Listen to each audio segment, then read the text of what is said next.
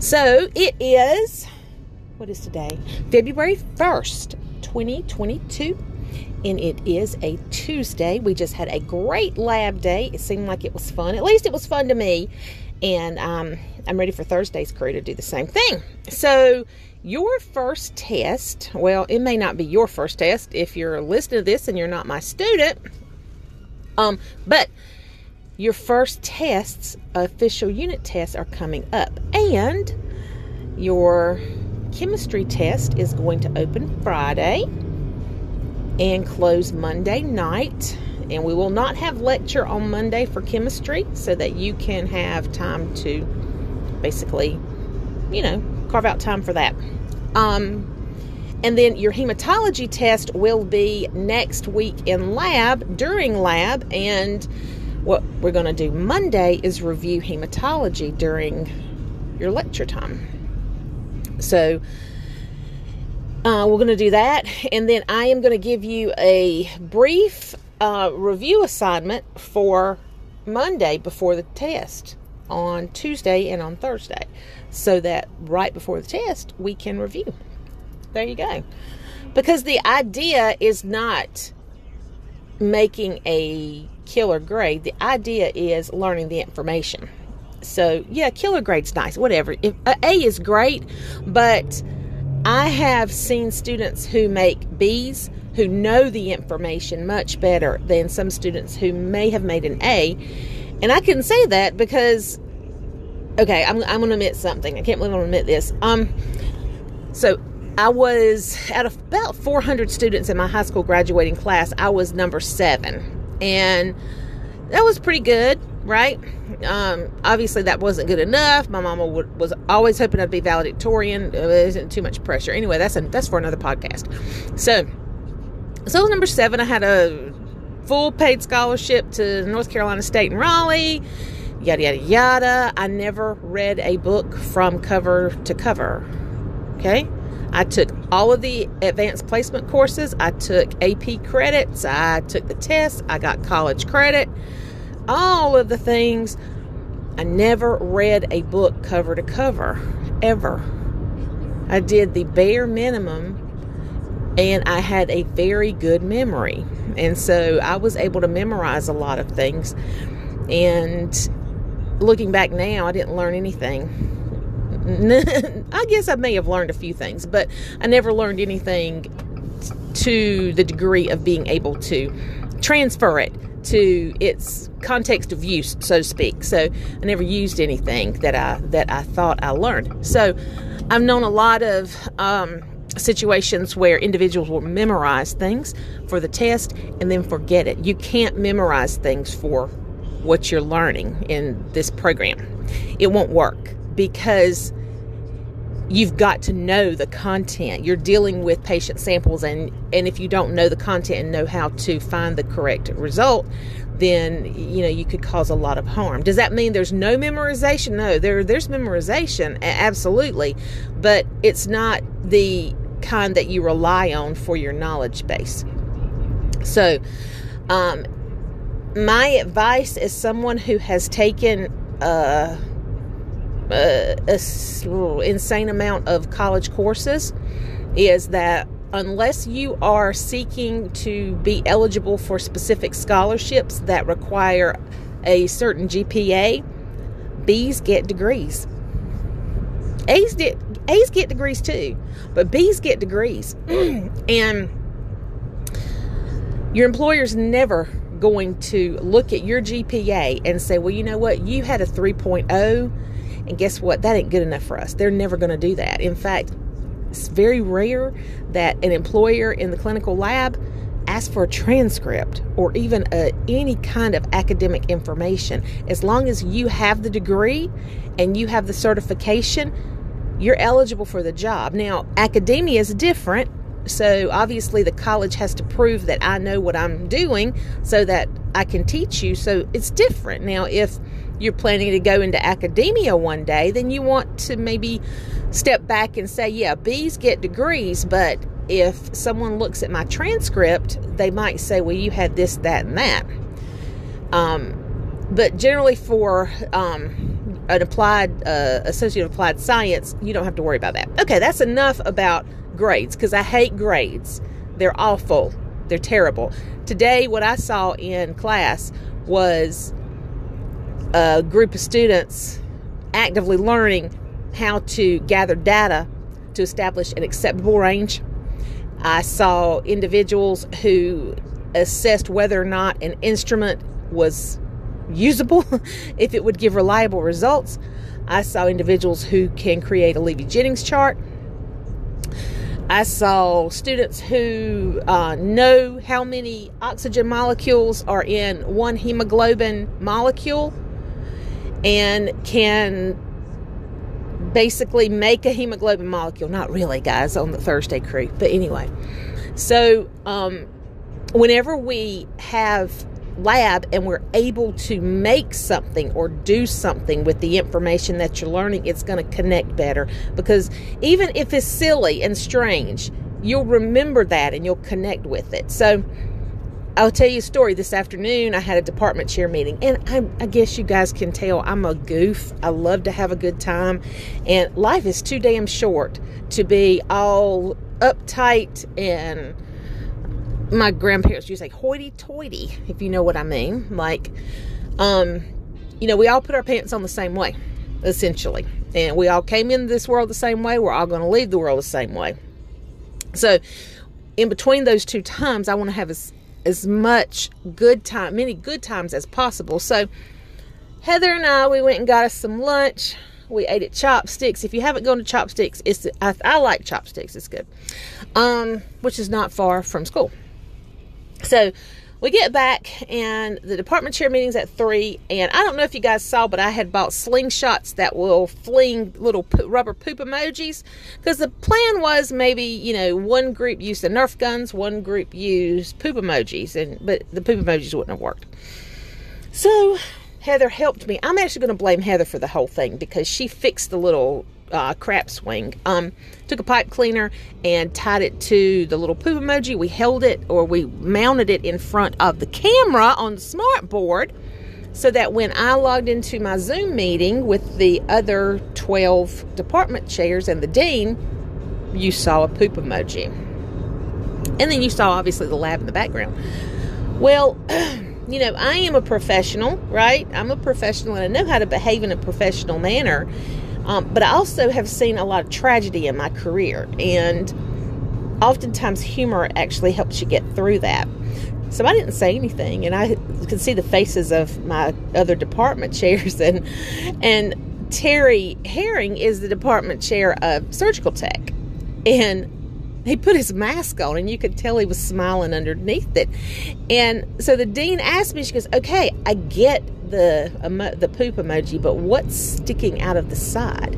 So I had to take them down and show them my slingshot. And I said, we, we, we, we did some statistics today, and we I was going to use this to prove a point, but you know we used something different. And she goes, okay, like that was inappropriate, but it really wasn't because it used something relevant to what you see normally in society today. So if we had have used the poop emoji slingshot, um, which by the way, if you go by where was it at Dollar General, I got it at the Dollar General. It's a cute little poop emoji. So, um, any t- it creates this mental model in your mind, and whenever if we had used it when you use the poop emoji, when you saw it, you would have remembered what we did with it, just like the Nerf guns today. So maybe you will or maybe you won't, but when you see a Nerf gun, you're probably going to remember the time that you shot the Nerf darts on the uh, hood glass with paint, right? And that's going to trigger all of the other information that you learned as well, which is excellent. So let's talk about learning science with this. So I'm going to just kind of stop for a minute. I'm in traffic and um, I'm going to come back and we're going to talk about how you learn. So I'm going to give you some strategies on working through the rest of this semester and how you can balance all of this content that you're that's coming at you so you can know it and not memorize it. So I'll be back in a bit.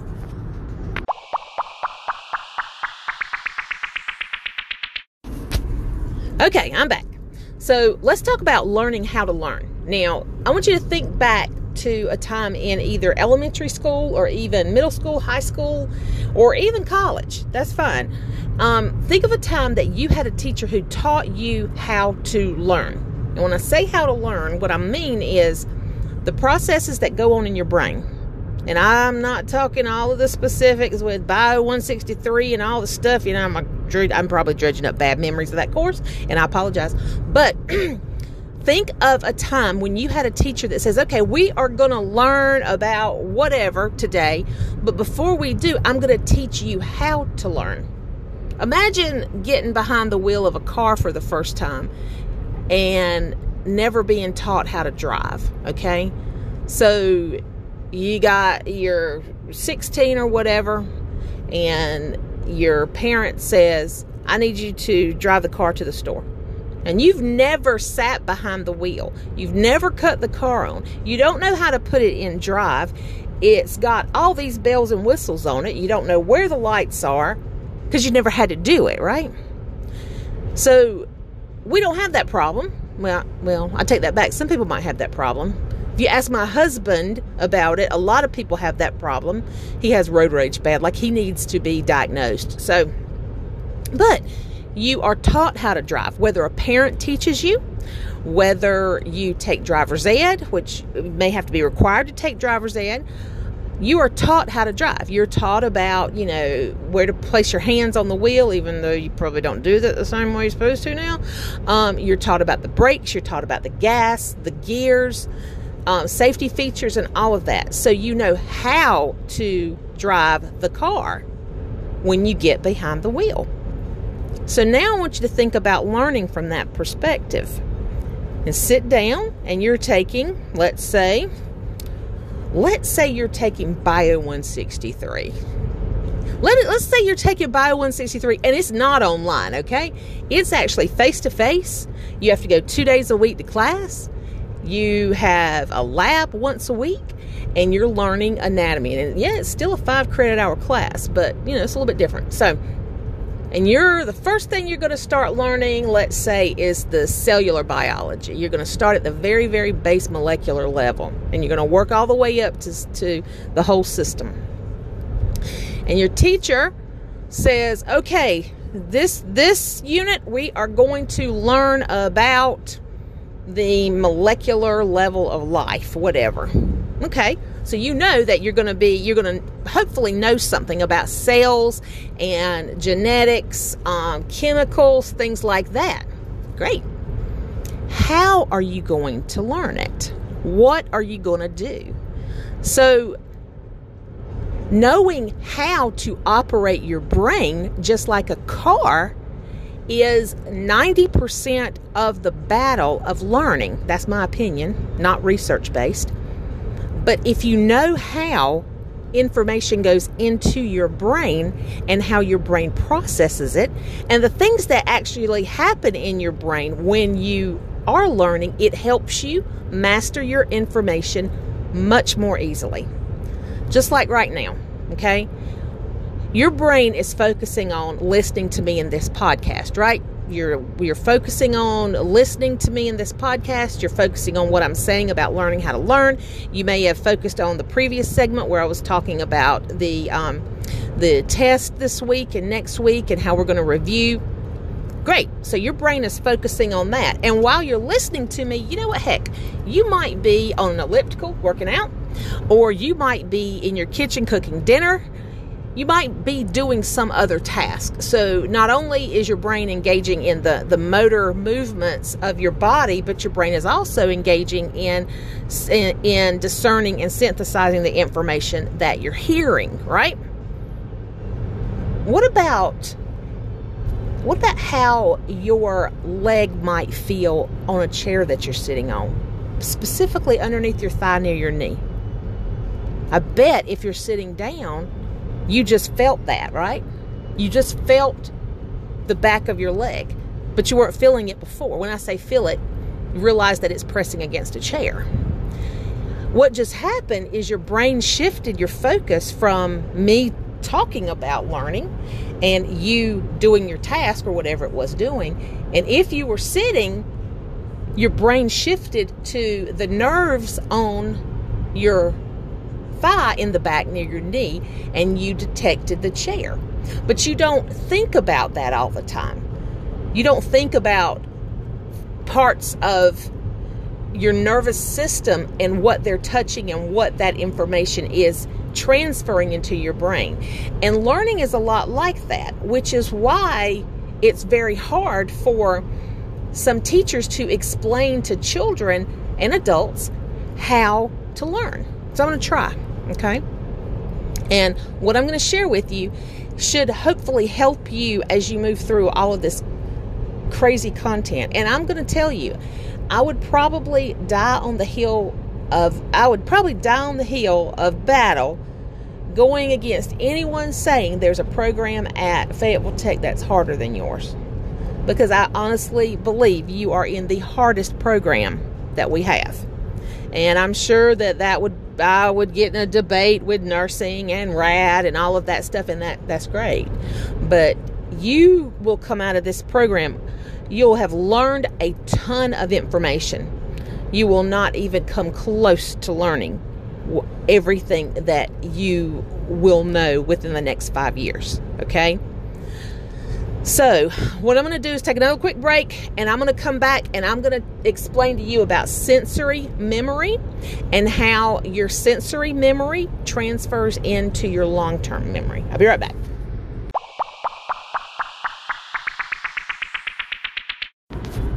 Okay, so we're going to talk about several different strategies that you can use in order to help yourself learn this content, this crazy content, this totally foreign like a new language content in clinical lab. Okay. So the first thing is I want to talk to you about what we in my field like to call multimedia learning theory. Okay. And what multimedia learning theory says is if you can input information into an individual in more than one sensory manner, then the likelihood of that individual learning that information at a deeper level increases. So, your senses are how you learn, okay? Like we smell, we taste, we see, we hear, we feel with touch, right? Um, and some people might think that they're psychic, and that's okay because sometimes I think I am, but that's another podcast. So, um, I want you to think about this. What does, let's see, describe for yourself right now with me, and I'm going to describe it too. Describe what peanut butter tastes like on white bread. Okay? Can you describe that? Some people are probably thinking nutty. What does nutty mean? Right? What does nutty mean? Well, it depends on the type of peanut butter you get, right? So some people like Jif, and that's a little more salty. Some people like Peter Pan; it's got a bit of a sweeter taste to it. Um, but you can taste or your brain thinks it can taste whatever peanut butter you potentially like. For me, when I see certain things, when I see certain images, when um, when something on Facebook might come up that triggers a memory from my childhood, I can literally in my brain can smell. I mean, I don't literally smell it, but my brain can smell that image, right?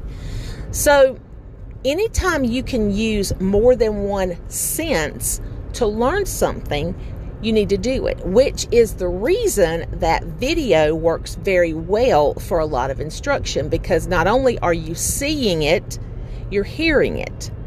So your eyes get the input visually from the video, the example, so you're watching the example, while your ears your auditory system is actually getting the content verbally, right? So if you add another sense in, like touch, okay, it makes the learning even more impactful. For instance, like today in lab, you were able to see the hemoglobin molecule, you were able to able to hear me talk about it, and you were able to put your hands on something that would allow you to make the hemoglobin molecule.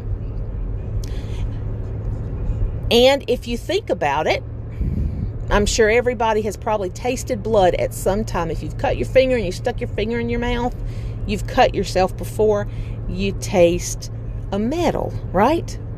Don't go cut yourself, okay? Don't do that. Don't go cut yourself. But anytime you taste your own blood, if you if you cut your finger and say, "Oh, my finger in my mouth," don't go do that. That's actually nasty.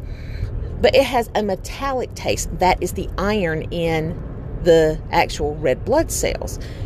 And you connect with that information, so your brain actually takes that sen- those sensory uh, pieces in the, that are input into your ears, your eyes, and your fingers, and it breaks apart each piece and it says, okay, we heard this, we saw that, and we did this with our hands. And it creates a mental image in your brain of what the topic is so that when you have to explain that topic or demonstrate that topic to someone, you go back to all of those three senses and how you felt when you engaged in it. This happens fast. So, sensory memory is also called short term memory. And short term memory is not that memory that says, okay, I'm going to tell you these numbers and think about them. Okay? And then you forget them 30 seconds later. You don't know that sensory memory happens. Just like when I told you in the previous segment about, you know, uh, we're doing this and you're listening to me and you're probably cooking on the elliptical and, oh, can you feel your thigh pressing against a chair if you're sitting in it? And then you feel your leg, right? So you don't know sensory memory happens. It all of that information once it goes into your sensory memory, it literally takes nanoseconds to get into your long-term memory. And the reason that we say that people forget the information that they're learning is because it's the way the information goes in your brain. So if you're only listening to something, it's not going to get as deep in your brain into long term memory so that you can recall it more easily. But if you listen and see and actually simultaneously do something with it, it actually deepens that process. So, for example, in let's see, Westgard, today, when we did that data collection, you created your own data. You put your hands to things, you created your own target you saw your own accuracy and precision. You took that data, pen to paper, and actually did something with it. You guys were talking about it. So that whole experience was at least three senses that were engaged. Um, generally speaking, for what we do, uh, we can potentially use all of our senses except taste. Obviously, we cannot use taste because we do not taste biological samples. Yes, back in, way back in the day, they used to taste urine. We do not do that. Do not ever taste any blood or body fluids. Net. You're going to smell a ton of them, and you already have, but you can't taste anything. So I want you to think about multimedia and how that works. And if there is a topic that you are struggling with in class, I want you to challenge yourself to make something. Pull up a video, like I told you today, and Thursday's crew, you haven't seen this yet, but like I told you with the pipe cleaners, pipe cleaners, right? Yeah. If you're struggling with the antibodies, make them. Struggling with the just go just go buy a dollar pack of pipe cleaners okay? And cut them up into the pieces of the antibody. Cut them up into the heavy chain the light chain. You've got your fab region. You're going to have your your fc region. You've got your paratope right so cut them up into those pieces pop in a video that talks about the structure of an antibody, and while you're watching it and listening to it, make an antibody with the pipe cleaners. And you will be amazed at how much that will help you learn that content. Okay, so that's multimedia. Use as many senses as you can, except taste. You can't do it. Okay, I'm gonna be back and tell you one more thing, and then we're gonna call it a day.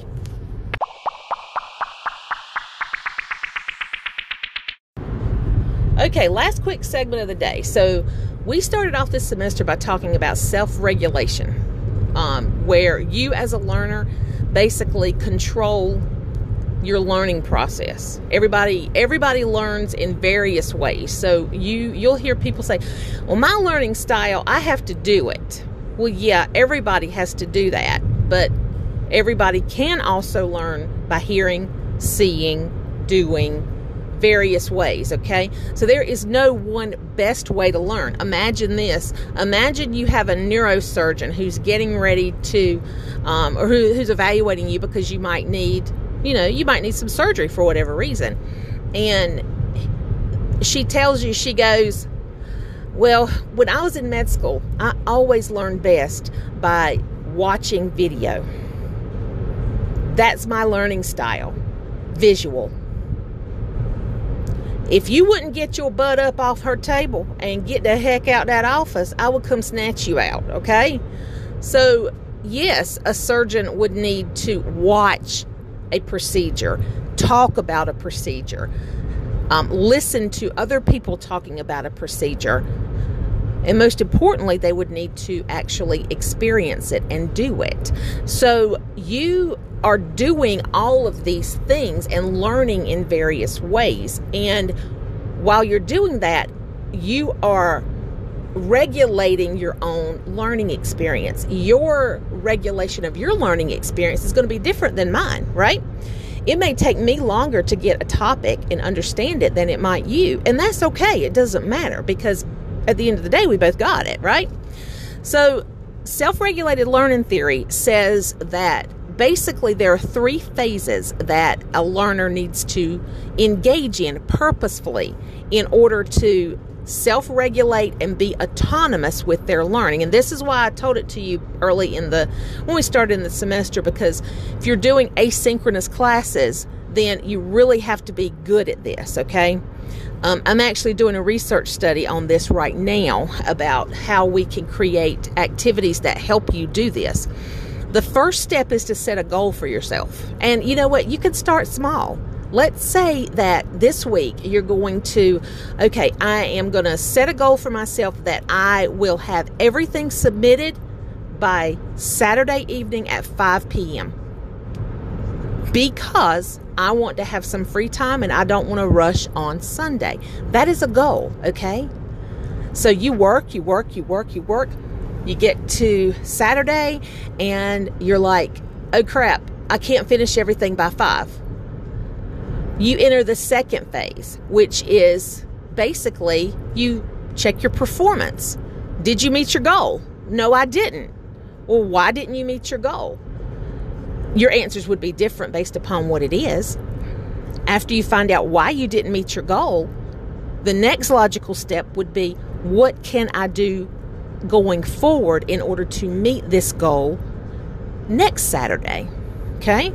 And you come up with a different plan. Let's say that on Friday night you went out to the club and you stayed at the club until 4. Okay? Maybe it would be that you don't go to the club on Friday night, or maybe it would be that if you went to the club, you got home at 11. Okay? So that is the third phase. When you come up with a new plan so that it gets you to your goal, you try it out. Okay? So let's say, yeah, I ain't going to the club all night. I'm going to go to the club and I'm going to come home at 11. That way I won't be getting up at 2. I'll get up at 10. And those extra hours would help you meet your goal. Then, let's say 5 o'clock Saturday comes around, the next following Saturday, and you're like, okay, I got everything done by 5. Well, guess what you're doing now? You're assessing again. You're evaluating your performance again, that second phase. And you say, yes, it worked. The next step is that you need to say, well, how can I make it better? Can I get it? Can I get my stuff done by noon? Right? And you're like, okay, let's set another another change. Let's see if we can change it again. What else can well I tell you what, you know what, I don't have to go to the club. So it's a three it's a three step process that is like a cycle, okay? So you set a goal, you work.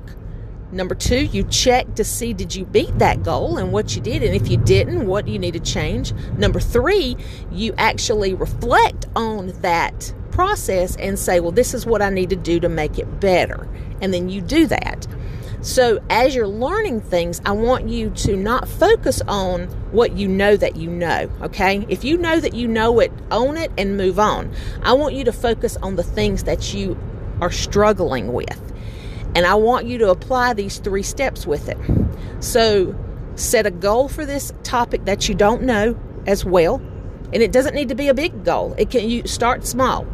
You're in a marathon right now. You're not in a sprint, okay? So set a small goal, work toward that goal by whatever date that you set or whatever parameter you put around it. Once you get there, say, okay, how did it go? Did I meet it? Did I not meet it? If you did meet it, that's great. How can you keep meeting it? If you didn't meet it, that's okay. What can you do to meet it next time? And then reflect on all of that and do it again. That's how you master content that is complicated. It's step by step, but you have to do that. You have to regulate that. You have to control it and you have to deliberately go through these phases. Okay, so that's enough of me talking to you for today. I hope you got something out of this and that you'll find it impactful in whatever way. And oftentimes you can use this in many, many more ways than just at school. Okay? All right. So, what we'll do is we'll come back on Friday and we will wrap up this week again. But this is kind of like your midweek podcast if you want to listen to it. So, I will see you either face to face, online, or in the movies tomorrow. Bye.